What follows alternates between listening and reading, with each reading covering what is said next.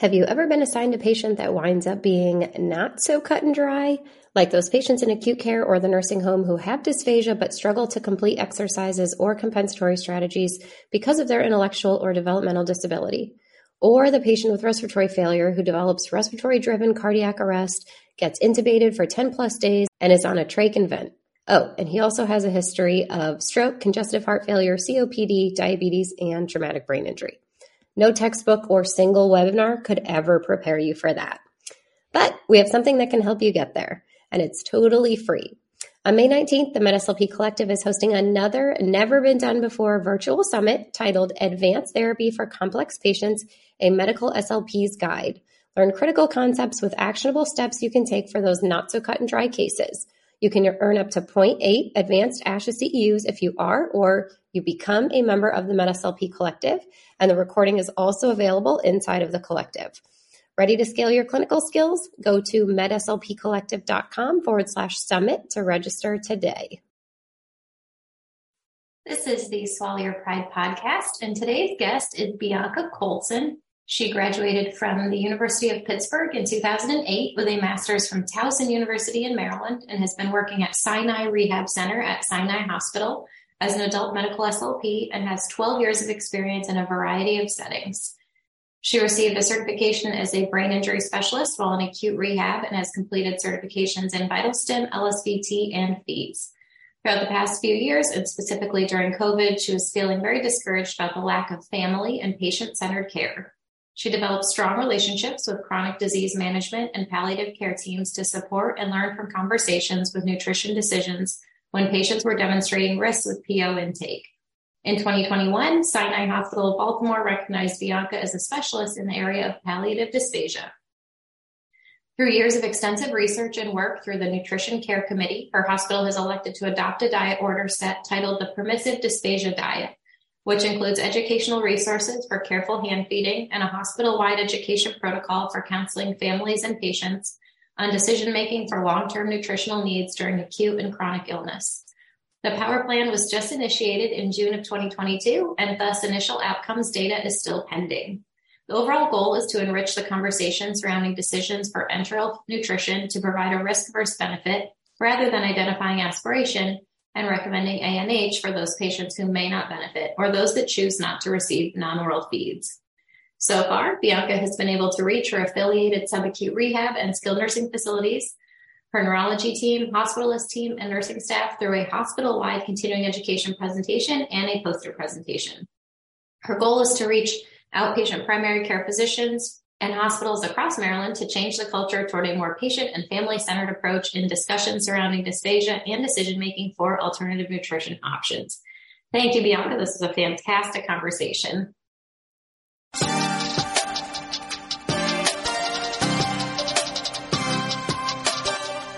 Welcome to the Swallow Your Pride podcast. I'm your host, Theresa Richard. I'm a board certified specialist in swallowing and swallowing disorders and founder of the MedSLP Collective and MedSLP Education. This podcast is dedicated to delivering the latest evidence-based practice to medical SLPs everywhere, while also recognizing that medical SLPs everywhere are doing the best with what they've got. Whether you're a new clinician seeking tangible tools for therapy or a seasoned vet stuck in a rut, my goal is simple, to help you advance your practice without feeling overwhelmed or underappreciated. This means that together we'll build confidence, broaden your knowledge, and reignite your passion for our field. So if you're listening, I encourage you to swallow your pride and be open to new ideas because at the end of the day, you and your patients deserve that kind of support. With that, let's dive in. Just a quick disclaimer that all statements and opinions expressed in this episode do not reflect on the organizations associated with the speakers and are their own opinions solely. Good morning, Bianca. Hi, good morning. I guess it's afternoon now. Good afternoon. Good afternoon. It's before lunch still, so I feel like. Thank you so much for joining me. I'm so excited to have this conversation with you. So tell the people a little bit about yourself. Sure. So I am Bianca Colson. I graduated from the University of Pittsburgh in 2008 and got my master's degree at Towson University in Maryland. Got my start in my clinical fellowship year in a skilled nursing facility. It was actually kind of interesting. I was split between two different buildings. One was a retirement community which was assisted living, independent living, and uh, subacute rehab unit. And then I would spend the other half of my day in a skilled nursing facility doing long-term care and subacute. Um, so I, I kind of got my start in the in the rehab world, and then after my clinical fellowship year, I landed this amazing job in an acute rehab um, at a at a big um, hospital in Baltimore, and um, worked with this amazing team that taught me a lot about rehab um, about dysphagia, about aphasia, and really found my passion. Um, and I also learned kind of what a really well-oiled machine looks like um, working in in that hospital.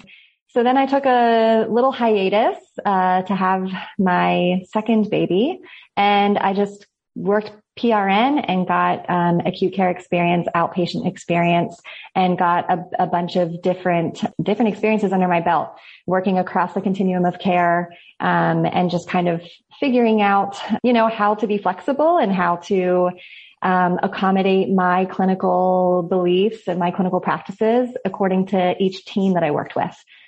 Kind of knowing in the back of my brain really what the gold standard was for for treatment and care, and um, I have uh, now, since COVID, have returned to full-time acute care position um, where I was really supported to grow professionally and um, have really developed a niche um, in one specific area, which is um, working closely with the palliative medicine and chronic disease management team to uh, accommodate decisions surrounding nutrition as we look into not end of life, but almost just, you know, creating goals for each of our patients. Yeah. Um, so that's kind of the gist of my career. Yeah. But was there one specific instance or has it just always been a passion for you to go towards this palliative care population? I'm always curious. I am so happy you asked. Yeah.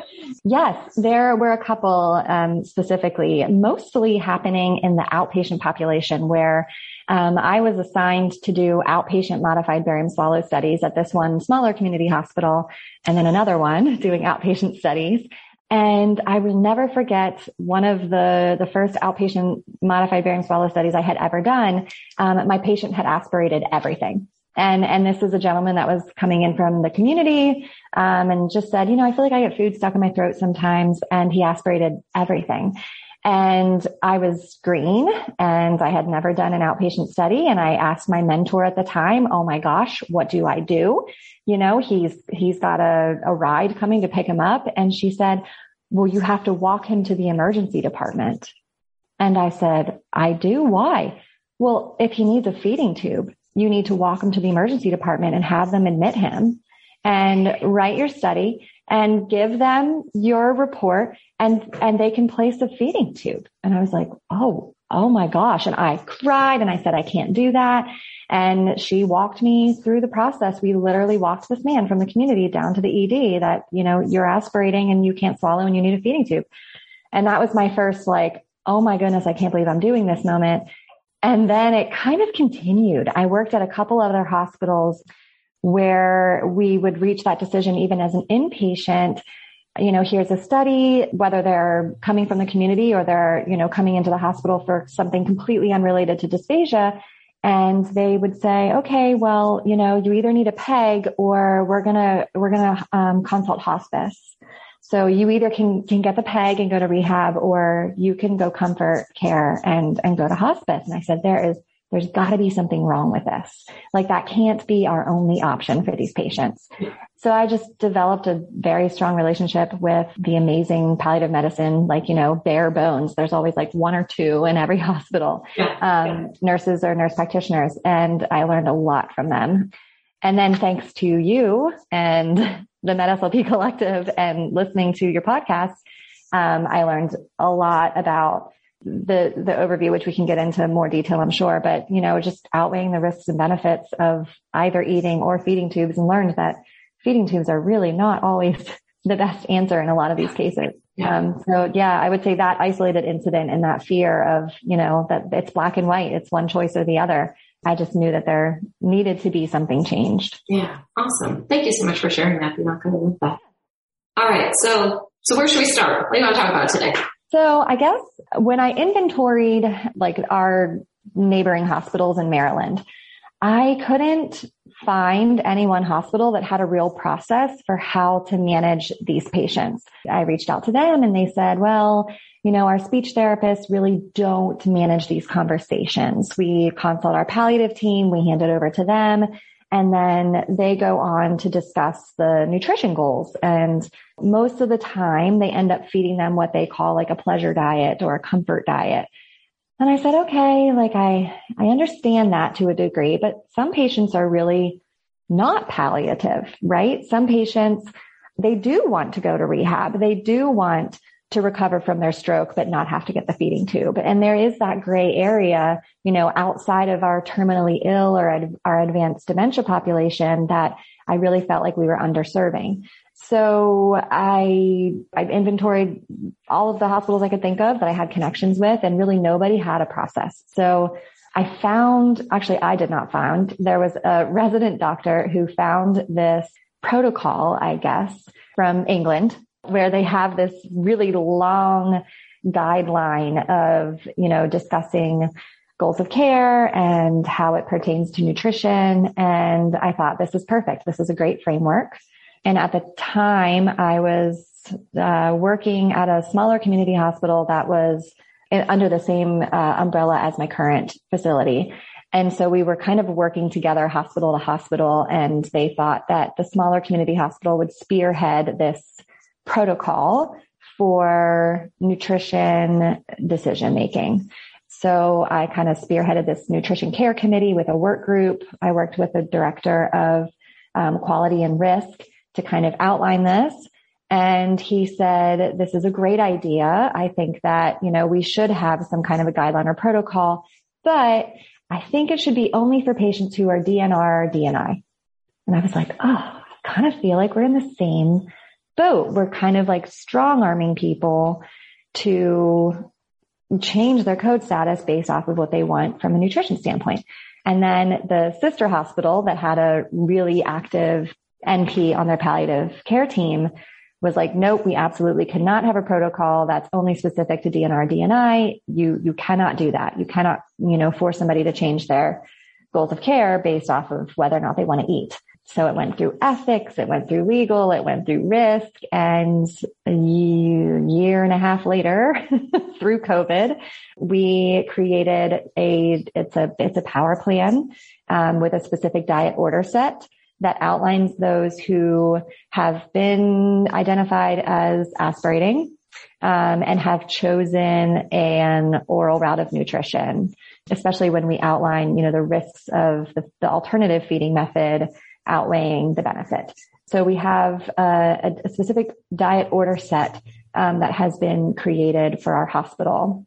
And so far, I'm working on some outcome data, but so far it's really helping to change the culture and the way in which we view these patients. That's great. That's great. Yeah. Tell me a little bit, Bianca, how, how does that look compared to doing like an informed consent or doing like an AMA? Because I know there's all these different hospitals do different things with different labels and sometimes it all essentially is the same ending, but they have these sort of horrific connotations attached to them. Right. Yeah. So, um, when I worked in skilled nursing, there was, you know, there was a waiver. Yep, the waivers, and sign this waiver that says like, I refuse your recommendations. And we liked to use that word. They refuse or they're non-compliant. Yeah, yeah. And it felt so cruel. And then really as a therapy team, we would see that non-compliant or refusal or they signed a waiver and we would just drop them from our caseload. We'd be like, oh, they're making, they've made their choice. They're not following my recommendation. They're,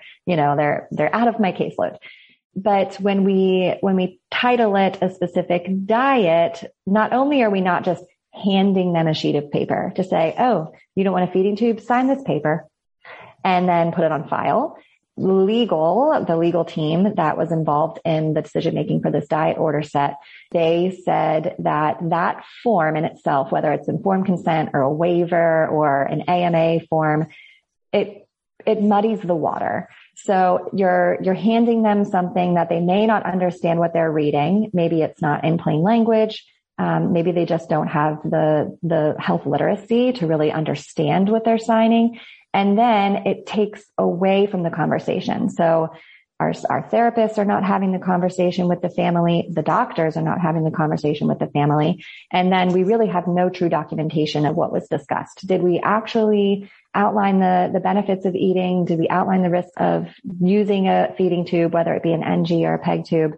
And it just, it doesn't hold up in court. So even legally, just handing them this piece of paper that says you signed this does not protect the hospital if we don't document thoroughly that we had the discussion and we received informed consent. So that's, that's how it differs. I think it's kind of forcing us to have more of a discussion and really make the decision a group effort, an interdisciplinary effort. Yeah. Yeah. Which I think is what so many decisions should be. What a, what a concept, you know? Yeah. Agreed. Awesome. Okay. Well, where do you want to go from here, Bianca? I think what I struggle with with our new clinicians even is kind of that counseling aspect of, yes. okay, so I know a lot about, you know, I know these predictors of aspiration pneumonia, right? I would, I think a lot of our new clinicians are catching on that like, I know that thickened liquids are not always the answer. And I know that just because they aspirate does not mean, you know, they're going to develop pneumonia. But I think that a lot of our new clinicians kind of struggle to have that conversation with patients and family members unless they have a, a clinician that's able to model that for them. So I learned from a dear friend of mine that I worked with, um, in rehab and then kind of throughout my acute care experience. And she, she laid the groundwork for me. You know, she was able to connect with families and and tell them, you know, you, you know, this is what we found on our, our objective imaging study of, of your mom's swallow. And I will tell you that there are two options that we can take here and, and neither option is really great. Neither option is great, but I'm going to talk to you about, you know, what each option is going to look like. And then outlining, you know, what are the benefits of continuing to eat? How can we minimize that risk of not only aspirating, but how can we minimize that risk of developing an aspiration pneumonia? And then on the alternative, you know, not a lot of our new clinicians are very fluent in, you know, what are the negatives of getting a feeding tube, even an NG tube? You know, what are we finding when we say, you know what, your mom had a stroke. It's been four days. Um, we're getting a lot of pressure from physicians to get patients discharged um, from the hospital within three to four days. They want a decision about nutrition. So sometimes we're very quick to say, oh, it's been two bedside visits and it's time for them to get a feeding tube. Yes. And I think that that's kind of the easy route is to say you can't swallow. It's not safe. You can either get an NG tube and stay here for a couple more days, or we can surgically place a peg tube and you can be on your merry way to rehab or, or wherever you're headed. But I think providing a little bit more guidance um, for clinicians to be able to have that discussion is super important and, you know, giving them the confidence to be like, well, I, I do know this information about aspiration and the predictors of pneumonia.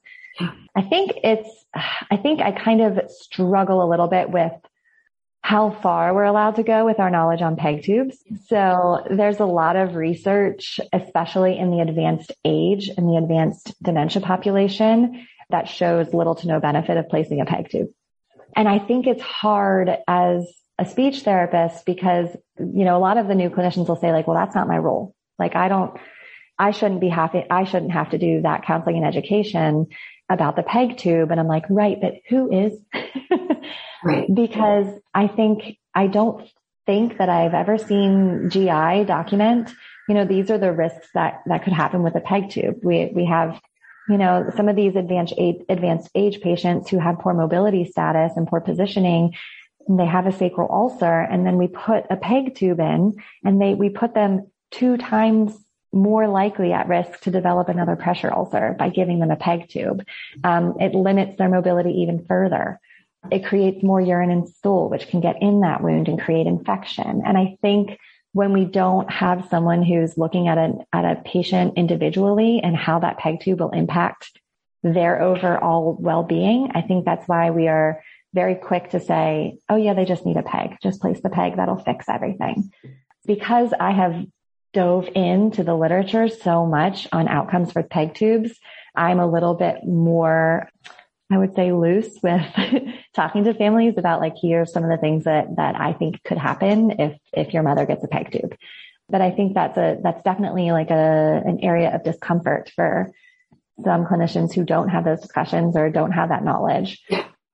For me, it was very liberating. I think when I realized that I didn't, I was not responsible for making decisions for these patients. Like I was responsible for being the vehicle of information for them. And I think right. what also, where, where I also struggle, but I'm the eternal optimist. I'm also a mom of a son with complex needs that we've been through the ringer with this stuff. And, and connotation means everything too. You know, it, it, you can present the risks and the benefits, but if you're also coming it from, coming at it from a fear-based perspective, you know, well, you know, the peg tube could do this, but if you don't do it, you could die. You know, it's like, I've heard some of those conversations before too, and I'm like, no, just present the facts, present what you think is the risk and benefit for this patient and leave out your own personal agenda and personal bias. And I, and I know that's hard. It's easier said than done, but you know, I, I, just know like from conversations I've, you know, tough conversations I've been with, with my son, you know, I'll hear it and then I might say, you know, but what would you do? You know, what, what do you think is best? Or, and, and I may not go with that professional's opinion, but I at least am interested in hearing sort of the critical thinking around why they would choose that for a loved one. And, you know, so I think if, if there's anything from this, I know it's tough conversations to have. We don't get tons of counseling and empathy skills, but it's so important to just present the facts as neutral as possible. And then if people ask for your own personal agenda or perspective, if you have that sort of rapport with them, then that's something else to consider too. Right. And I, I think a lot of times I, I also try to open up the conversation with like, do you know what, you know, your mother would want? Or I would say to the patient, you know, what, what do you think you could tolerate for the next, you know, if it's a stroke patient, I just had one the other day. He had an imaging study done at an outside facility. They put him on a regular diet with honey thickened liquids and he was sent to acute rehab. And our young and amazing, um, one of our new speech therapists on the acute rehab team said, I know he just had this modified, but he does not seem to be tolerating this diet and I want to repeat it. And uh, she did. And he aspirated everything. And he's a 98 year old man that was fully independent prior to, you know, having his stroke. And she had a hard discussion and he said, I will, I will use an NG tube for a week and undergo intensive therapy. And if in a week I can't swallow anything safely, then we'll have this conversation again. And she, she repeated the modified. It was a little better, but not a whole lot. and, and she had to have the discussion with him, you know, do you think you could tolerate having a feeding tube, one that's, you know, surgically placed for an amount of time? Like what you can decide. Do you think that you know, you'd be able to tolerate having a feeding tube for a couple of months. If things don't improve by then, then you revisit this conversation, you revisit your decision, you know, and just under, you know, helping your patients to understand that they're really not married to one decision that they make. You know, let's say they do decide to eat and they, they get sick. They get one bout of pneumonia and they say, you know what? I think I need a little bit more time that they can make those decisions for themselves. And, you know, it, it all is a risk. We don't know the, the percentage of the risk, but we do know that 80 some percent of people do recover their swallow within six months after a stroke. So if, if we say to this 98 year old gentleman, you know, can you foresee using a feeding tube for six months? And if after six months things are not improving to the point where you can eat, then you can make a decision that you're going to eat despite this risk of, you know, food and drink going down the wrong pipe. But just kind of helping your patient lay out a plan that works best for them with their best interest in mind. You know, I've had patients that say like, well, I'm not a big eater anyway. You know, I kind of lost my taste for food. A lot of our cancer patients are like eating is a chore. You know, it's, it's not something that I'm super interested in right now. I would really, it would take a lot of pressure off of them to have the feeding tube, you know, to get them through treatment or to get them through their dysphagia rehab and outpatient you know, and I think it is just having that, that in-depth discussion with your patient to say, you know, what can you tolerate? What are, what are you feeling? You know, this is, these are some things that could happen with, with either venue of, of nutrition. So I don't know. I don't know if you have to be an expert in the area or if you just have to take 12 minutes and talk to your patient in depth. Yeah. Yeah. I think, you know, I think what's tough is like what you said is you're not sure is it our role? Is it our place? I think that's tough because we can't make that sort of blanket statement because in some facilities, you may be that only person. Whereas in other facilities, there may be, you know, I've worked in some facilities that had amazing, you know, registered dietitians that would have these really good conversations. And I've learned so much from them about how they approach these conversations too. But I also know that in some facilities, this doesn't exist. So you're, you know, sort of the one, but you know, it sounds like you're also blessed with really good, a, a really good palliative care team as well. So. Right, right. I think what's, you know, another big barrier is, is the physicians buying in because there's an article that I sent you and it was, it was an article about like the perspectives of physicians and the perspectives of physicians on peg tubes. And there was like a series of questions that, you know, that peg tubes pretty much do they fix things? Like, do they improve quality of life? Do they, do they reduce, um, do they, do they heal pressure ulcers? Do they prevent aspiration? Uh, do they prolong life? Do they improve nutritional markers? And the study was done specifically in regards to those who have advanced cognitive disease. And, you know, these, the doctors that they surveyed were all gastroenterologists. And there was such a large percentage of doctors in that study, such a, a, a, a poor representation of the, the facts about what PEG tubes are able to achieve in the advanced dementia population and what the doctors thought they were achieving when they placed or recommended the PEG tube. So it's hard, especially I think when you look at that long-term care subacute population, when you say to a physician, um, you know, Miss Smith has started to demonstrate some symptoms of dysphagia. She's really not eating very much. I'm recommending that we resume um, oral intake with careful hand feeding, um, which is another kind of topic that I, we can dive into. Um, rather than talking about alternative measures of nutrition. And the doctor is like, oh, I'm not comfortable with that. I'm not comfortable with somebody eating knowing that they're aspirating or knowing that they're not eating enough. And I think that doctor's perspective on the peg tube is we just need to place a tube and then we're going to prevent her from aspirating and we're going to make her live longer and we're going to improve her nutrition after she's already been malnourished for four months. And I think that there's this misunderstanding of, of our physicians about what the peg tube is going to achieve in that population of, of advanced age and advanced dementia. So I think it does take a fluent clinician to present the research to the doctors to say, actually, PEG tubes are not supported in this population of patient. And here's why. Yeah. I direct a lot of my new clinicians to the American Geriatric Society's website and they have a really lovely statement on the placement of PEG tubes in the advanced dementia population. So if anything, I say, if you're not comfortable having a conversation with the doctor, shoot them an email, attach that article and then, you know, kind of learn, learn for yourself so that you can become more fluent in in discussing some of the risks of peg tubes. Um, you know, if you are the one recommending the peg tube, you should be able to more fluently speak about, you know, what you're signing your patient up for. Yeah. Do you feel like you have these conversations with other populations, Bianca, or just specifically dementia? Because I know, you know, like head and neck cancer, you know, I know sometimes they'll get pegs for a year while they're going through treatment, but then, you know, eventually they're able to regain their swallow. So I didn't know sort of if there was specific populations that you have this protocol laid out for, or is it, does it have some flexibility? Yeah, I mean, it, it certainly has shown in our hospital to have some flexibility. I think the, I'll say the easier population to target because we do have a lot of research on PEG tube placement in the advanced dementia population. They're the easier population to target. Um, and I think it is really dependent on whether or not that patient has already established their goals, um, their their advanced directives, um, or if the family has already established, like we would never place a feeding tube. So it kind of gives our docs an avenue to say, okay, well, we do have this this means of feeding you as safe as possible while you're in the hospital. The other population that we have been seeing a lot is those acute stroke patients. You know, we, the 52 year old security officer who came in with a cerebellar stroke and he can't drink fluids safely.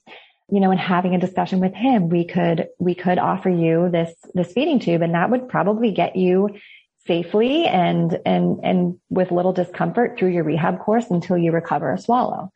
Or you have the option of trying to eat and drink and minimizing your risk of aspirating. You know, we offer the modified texture if need be, or maybe we try a, some kind of a strategy with them. But inevitably, we still do have the conversation. You know, you have choices. Yeah. You know, in that specific patient, I might recommend a feeding tube to, you know, get them through the couple weeks or months it might take to recover a swallow. But that's also the perfect patient that kind of is the perfect example of just because you're aspirating does not mean you're going to develop pneumonia. So that specific patient who has, you know, minimal physical deficits, who is super attentive to oral hygiene. And this, this specific patient was like, I floss twice a day. You know, these patients that keep really squeaky clean mouths and they're able to get up and walk around just because they're aspirating does, does not really mean that we're going to recommend a, a, feeding tube or we might, you know, some of these patients choose to just drink water. Um, they just do a free water protocol, um, while they're recovering their swallow. Um, so I still think that it's worth having the conversation, even if it's not an advanced age, advanced dementia patient that to give our, even our our low risk of developing pneumonia or our really no risk of developing aspiration pneumonia patients that choice. But I've also been in the in the scenario where um, I have found some clinicians just kind of like brush it under the rug, like, oh, they did aspirate thins when they drank from the straw, but you know, and inevitably they're going to be fine because they have a clean mouth and they walk around and, you know, they feed themselves and they're not smokers and they don't have really any major underlying medical comorbidities and they just don't tell the patient. And I'm like, well, are you going to tell them that they are aspirating when they take big sips? Like, I don't think you can just, you can ignore that fact. I think that's something that, you know, even a normal human would want to know if you're going to do an instrumental and you find that they're aspirating.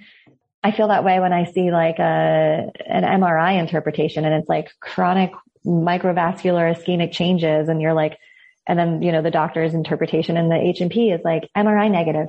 I'm like, oh, but but it wasn't completely it was negative for a stroke but what about the other things you found? Yeah, yeah. you know i think involving the patients and and empowering them to have knowledge and make decisions is just is in some degree palliative medicine. You're involving them in their decisions about their care and they don't have to they don't have to sign up for all of the treatment methods that you offer them. You know they don't have to have the pacemaker. Like do we recommend a pacemaker and then say if you don't get it you're going to die? Right right. Right? Well, and to um, be honest i mean that's why i wrote the book that i wrote last year because i think from having so many conversations with slps and then also patients and then also things that i've been through it's like we can't possibly know all the nuances of every patient's beliefs and support system. And so for me, you know, I just wanted to empower patients to have this information so that they can make the best, you know, decision for their care. Because, you know, it's in reality, like you said, take 12 minutes to explain things, but sometimes it's a lot more nuanced than just those 12 minutes, or the patient may have more questions than we have answers for. And, and so I think as much as we can empower the patient, hey, you know, do some research on this topic, you know, feel free to call back with any questions. I think giving them the power to really make a good educated decision I think is what really good evidence-based practice is all about. Right. No, I agree. That's a very good point. Other barrier, the big barrier actually that I had in implementing and getting this power plan approved was the fear of our nurses. I again am very fortunate in my facility to have this like powerhouse um, nursing leadership team and they caught wind of what was happening with this, um, what it's, what we're calling a permissive dysphagia diet. Um, I think some facilities might use high risk or pleasure diet or comfort diet. We're using a permissive dysphagia diet because I don't love the word comfort because that assumes that they are comfort care. I don't love the word pleasure because then it assumes that they're just eating for, for funsies and not to sustain life. Yeah. And I don't really love the term high risk because some of these patients really aren't that high risk. Um, yeah. you know, they just, they don't want honey thick liquids and they want to drink thin. So, uh, awesome doctor, um, Dr. Black at my hospital, he was like, it's, it's just permissive. It's the same as like permissive hypertension. We're permitting them to have an impairment and, and we're feeding them anyway. Yeah. Um, yeah. but I kind of went on a tangent. Um, the permissive diet, the nursing leaders caught wind of it and they were scared. They were like, so you mean that we are now going to be responsible for feeding patients who are aspirating?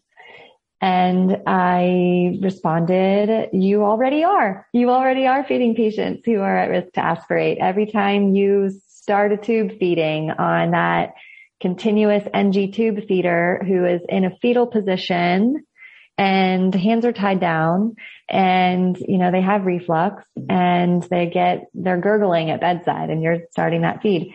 That's a patient who's at risk to aspirate. You know, the patients that are, some of them are aspirating and, and they're just not identified aspirators. You know, you're already giving them food, that little throat clear, or that little cough. Um, but, but it was, it was a lot of education. They have in the permissive diet order set, there is what they call like a blue text reference that when you hover over it, it brings up specific instructions for careful hand feeding guidelines. So there was a, a big training with nurses on how to use their clinical skills and their decision making and really how to escalate their concerns if things do start to get clinically scary for them. The, that route of educating the nurses and letting them know that just because that patient has an NG tube or even a PEG tube does not mean that they're not aspirating.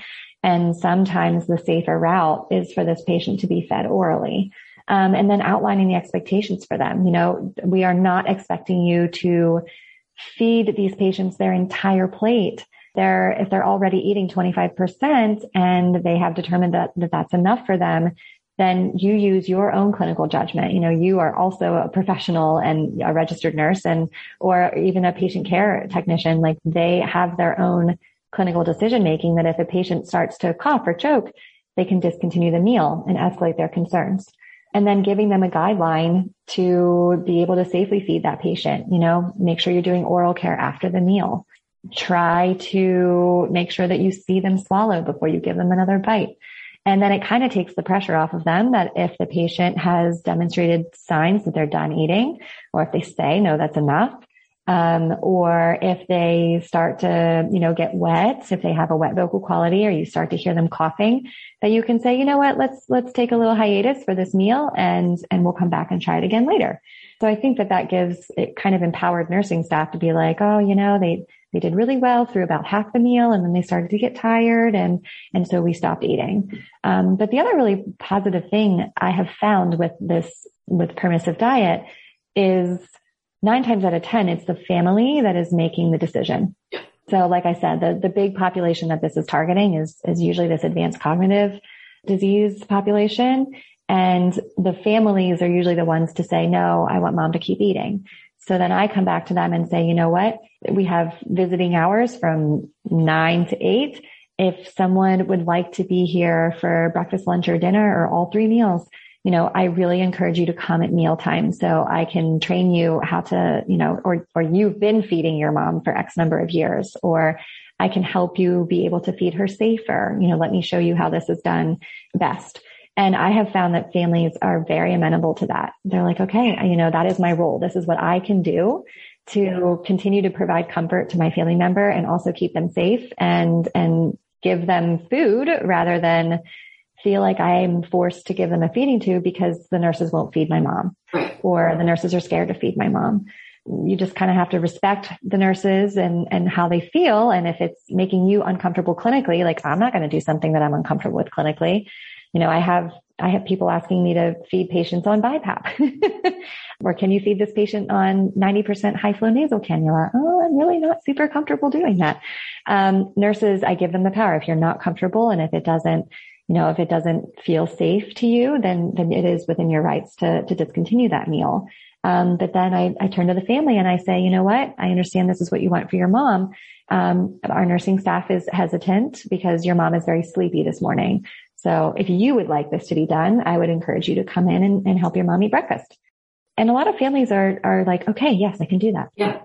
I think a lot of it too is just, is families just want to be heard. You know, like I think there's so much anger and resentment when you're just not heard at all. so it's at least giving them this, you know, hey, let's try this. Like, this is something that's important to you. Like, we're happy to give this a go. You know, I think there's so many times that I'm like, I just wish someone would listen to me. You know, even if it doesn't work out in the long run, could we just try it? You know, and, not that I want to be proved wrong, but like, I, I, you know, I may not have seen it in in the worst light possible, you know, so I think just giving our families the benefit of the doubt and allowing them to, you know, have that autonomy to, to be heard. And, and yeah, if it doesn't work out, if the nurses just really aren't comfortable, then that's another conversation to have, but at least you can say that you gave them a shot. Right.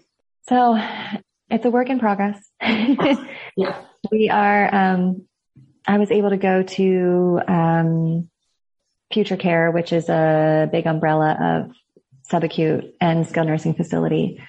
Um, I was able to go and present a, a, continuing ed for the speech therapy team there about, you know, nutritional decision making and palliative uh, decisions surrounding dysphagia.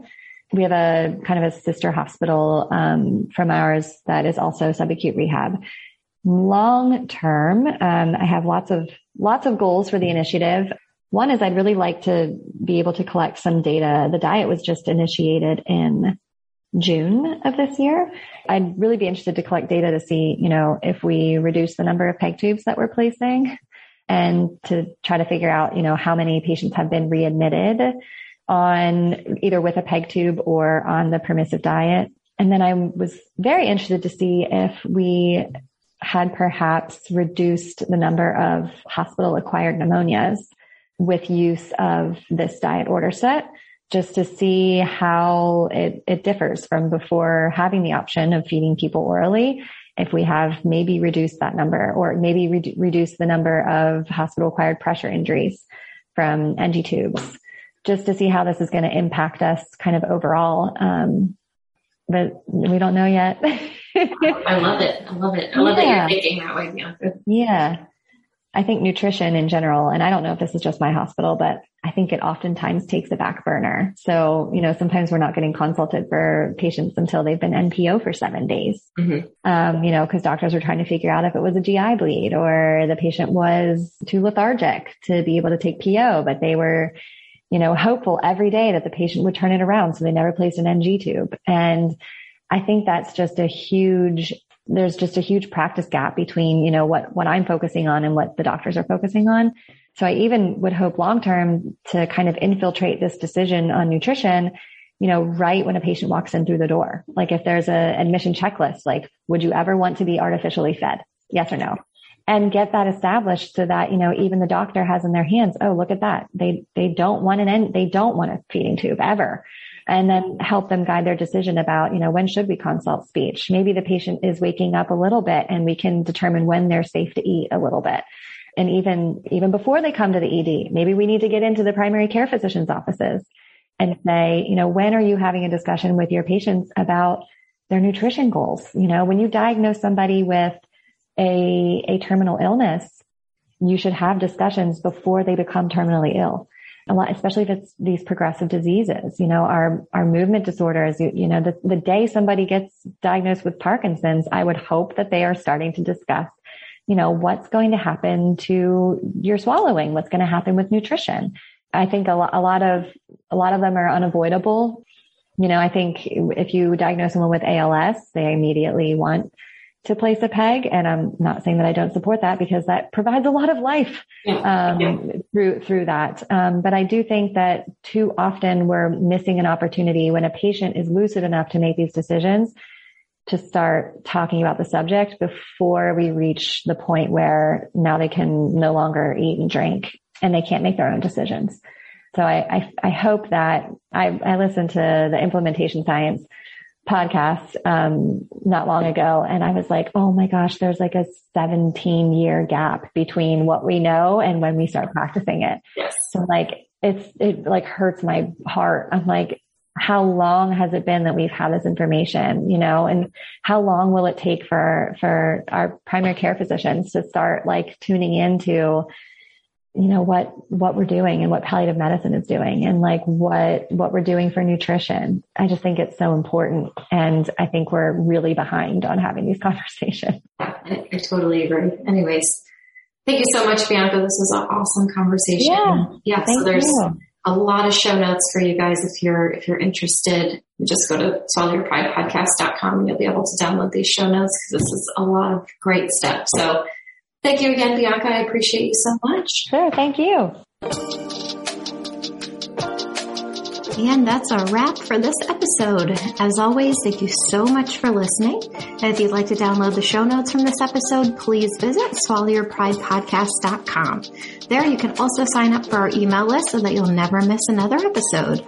If you do like what you hear, then please subscribe and leave a review on iTunes or share it on social media with your friends and colleagues because that is what keeps these episodes coming. If you'd like to be a guest, share feedback, or request a topic to be discussed on the show, please email podcast at theresarichard.com. Thank you so much for listening and we'll catch you next week.